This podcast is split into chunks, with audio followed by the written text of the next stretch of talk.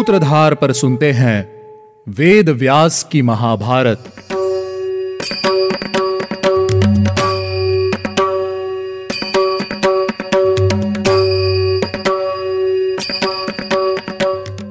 Hello listeners स्वागत है आपका वेद व्यास की महाभारत में। मैं हूँ आपके साथ आपकी सूत्रधार मान्या शर्मा। वेद व्यास की महाभारत में आप सुनते हैं गीता प्रेस गोरखपुर द्वारा प्रकाशित महाभारत कथा। मुझे उम्मीद है कि आप सभी को हमारे एपिसोड सुनने में उतना ही आनंद आ रहा होगा, जितना आनंद हमें इन्हें आपके लिए बनाने में आता है। आज हम शुरुआत करेंगे हमारे सिक्स एपिसोड की। पिछले एपिसोड में हमने अर्जुन की दिग्विजय यात्रा की कथा सुनी। इस एपिसोड में हम सुनेंगे भीम और नकुल की दिग्विजय यात्रा की कथा। सबसे पहले हम शुरुआत करते हैं भीम की यात्रा से। भीमसेन धर्मराज से आज्ञा लेकर शत्रु के राज्य को कुचल देने वाले हाथी, घोड़े और रथ से भरी हुई कवच आदि से सुसज्जित विशाल सेना के साथ पूर्व दिशा को जीतने के लिए चले। भीमसेन ने पहले पांचालों की महानगरी अहिछत्रा में जाकर तरह तरह के उपायों से पांचाल वीरों को समझा बुझाकर वश में किया। वहाँ से आगे जाकर भीम ने गंडक और विदेह देशों को थोड़े ही समय में जीतकर दर्शान देश को भी अपने अधिकार में कर लिया। वहाँ दर्शान नरेश सुधर्मा ने भीमसेन के साथ बिना अस्त्र शस्त्र के ही महान युद्ध किया। उन दोनों का वह मल्ल युद्ध रोंगटे खड़े कर देने वाला था। भीमसेन ने राजा का वह अद्भुत पराक्रम देखकर महाबली सुधर्मा को अपना प्रधान सेनापति बना दिया और वे पूर्व दिशा की ओर आगे बढ़ने लगे। भीम ने अश्वमेध देश के राजा रोचमान को उनके सेवकों सहित बलपूर्वक जीत लिया। उन्हें हराकर भीम ने कोमल बर्ताव के द्वारा बिना युद्ध किए ही पूर्व देश पर विजय प्राप्त कर ली।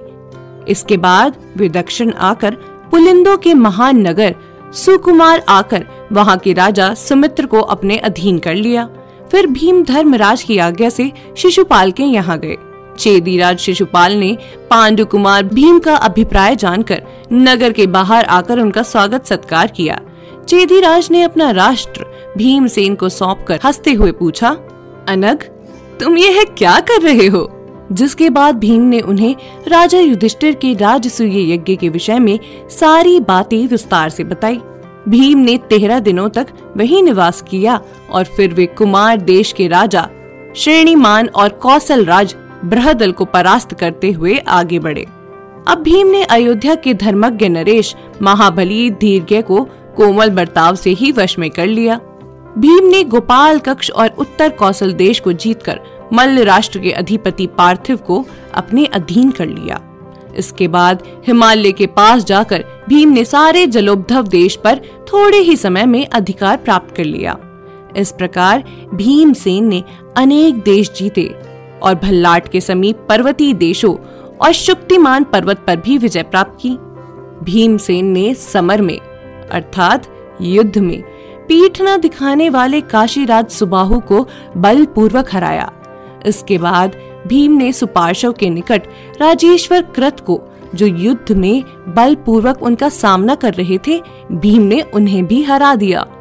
जिसके बाद भीम ने मत्स्य, महाबली मलद, अनग और अभय नामक सभी देशों को जीतकर पशु भूमि पशुपतिनाथ के निकट स्थान, नेपाल को भी सब ओर से जीत लिया। वहाँ से लौटकर भीम ने मध्यदार पर्वत और सोमधे निवासियों को भी परास्त किया। भीम ने उत्तराभिमुख होकर यात्रा की और वत्स भूमि पर अपने बल से अधिकार जमा लिया।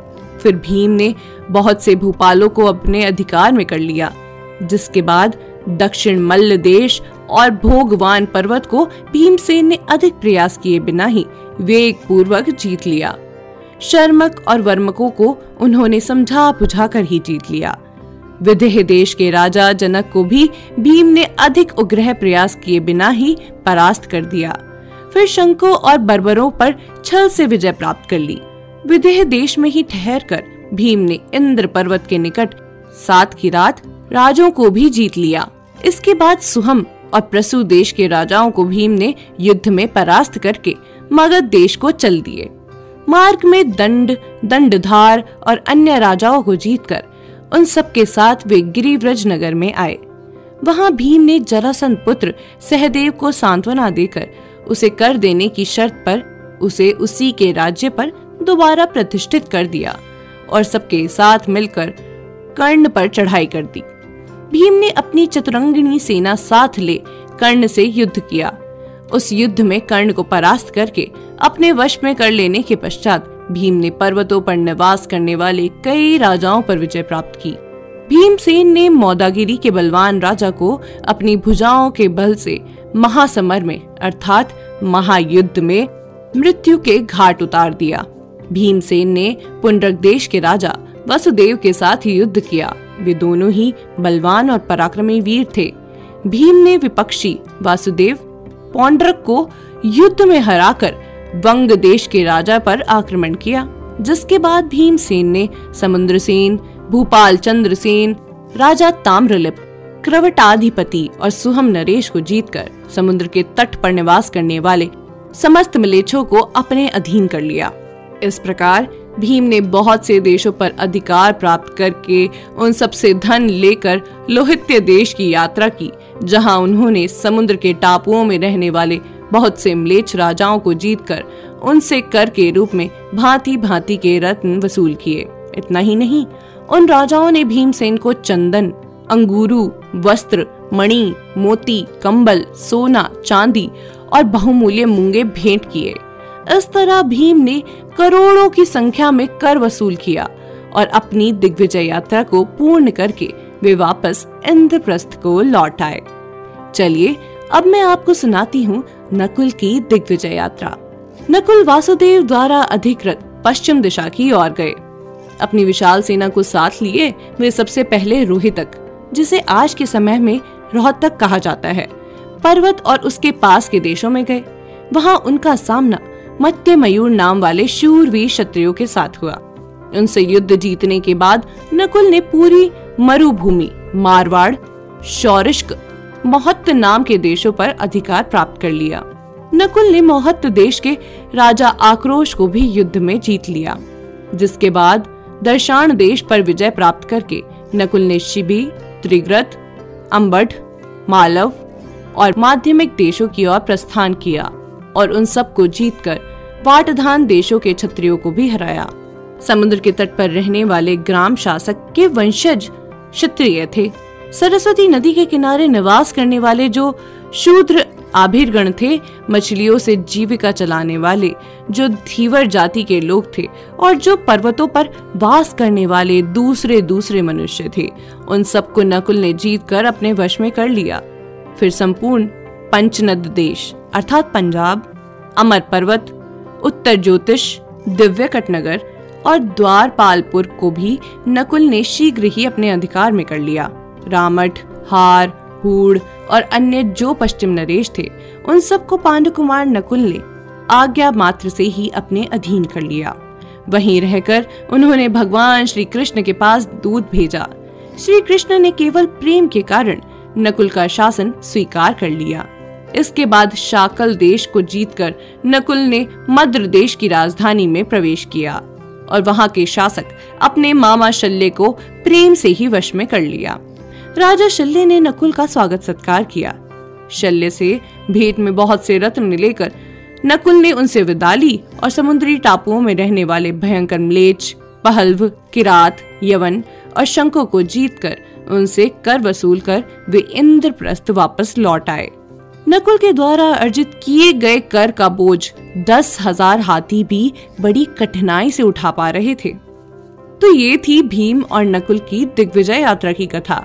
अगले एपिसोड में हम सुनेंगे सहदेव की दिग्विजय यात्रा। उम्मीद है आपको हमारा यह एपिसोड पसंद आया होगा।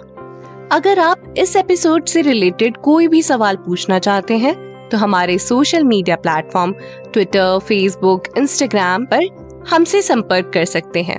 हमारा सोशल मीडिया हैंडल है माय सूत्रधार साथ ही साथ, ऐसी ही अनेक रोचक पौराणिक कथाओं के वीडियो देखने के लिए आप डाउनलोड कर सकते हैं हमारी सूत्रधार ऐप हमारी ऐप एंड्रॉइड और आईओएस दोनों यूज़र्स के लिए उपलब्ध है।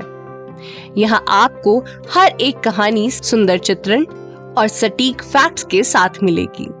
इसके अलावा आप श्री राम कथा मिनी टेल्स पॉडकास्ट, हिंदी और इंग्लिश, नल दमयंती प्रेम कथा, हिंदी, इंग्लिश, तथा ऐसी ही अनेक कहानियाँ अपने मन पसंद ऑडियो प्लेटफॉर्म पर सुन सकते हैं। लिंक आपको डिस्क्रिप्शन में मिल जाएगा। मैं आपकी सूत्रधार मान्या शर्मा, मिलूँगी आपसे अगले एपिसोड में। याद रखिएगा, हम हर सोमवार और शुक्रवार आपसे मिलते रहेंगे।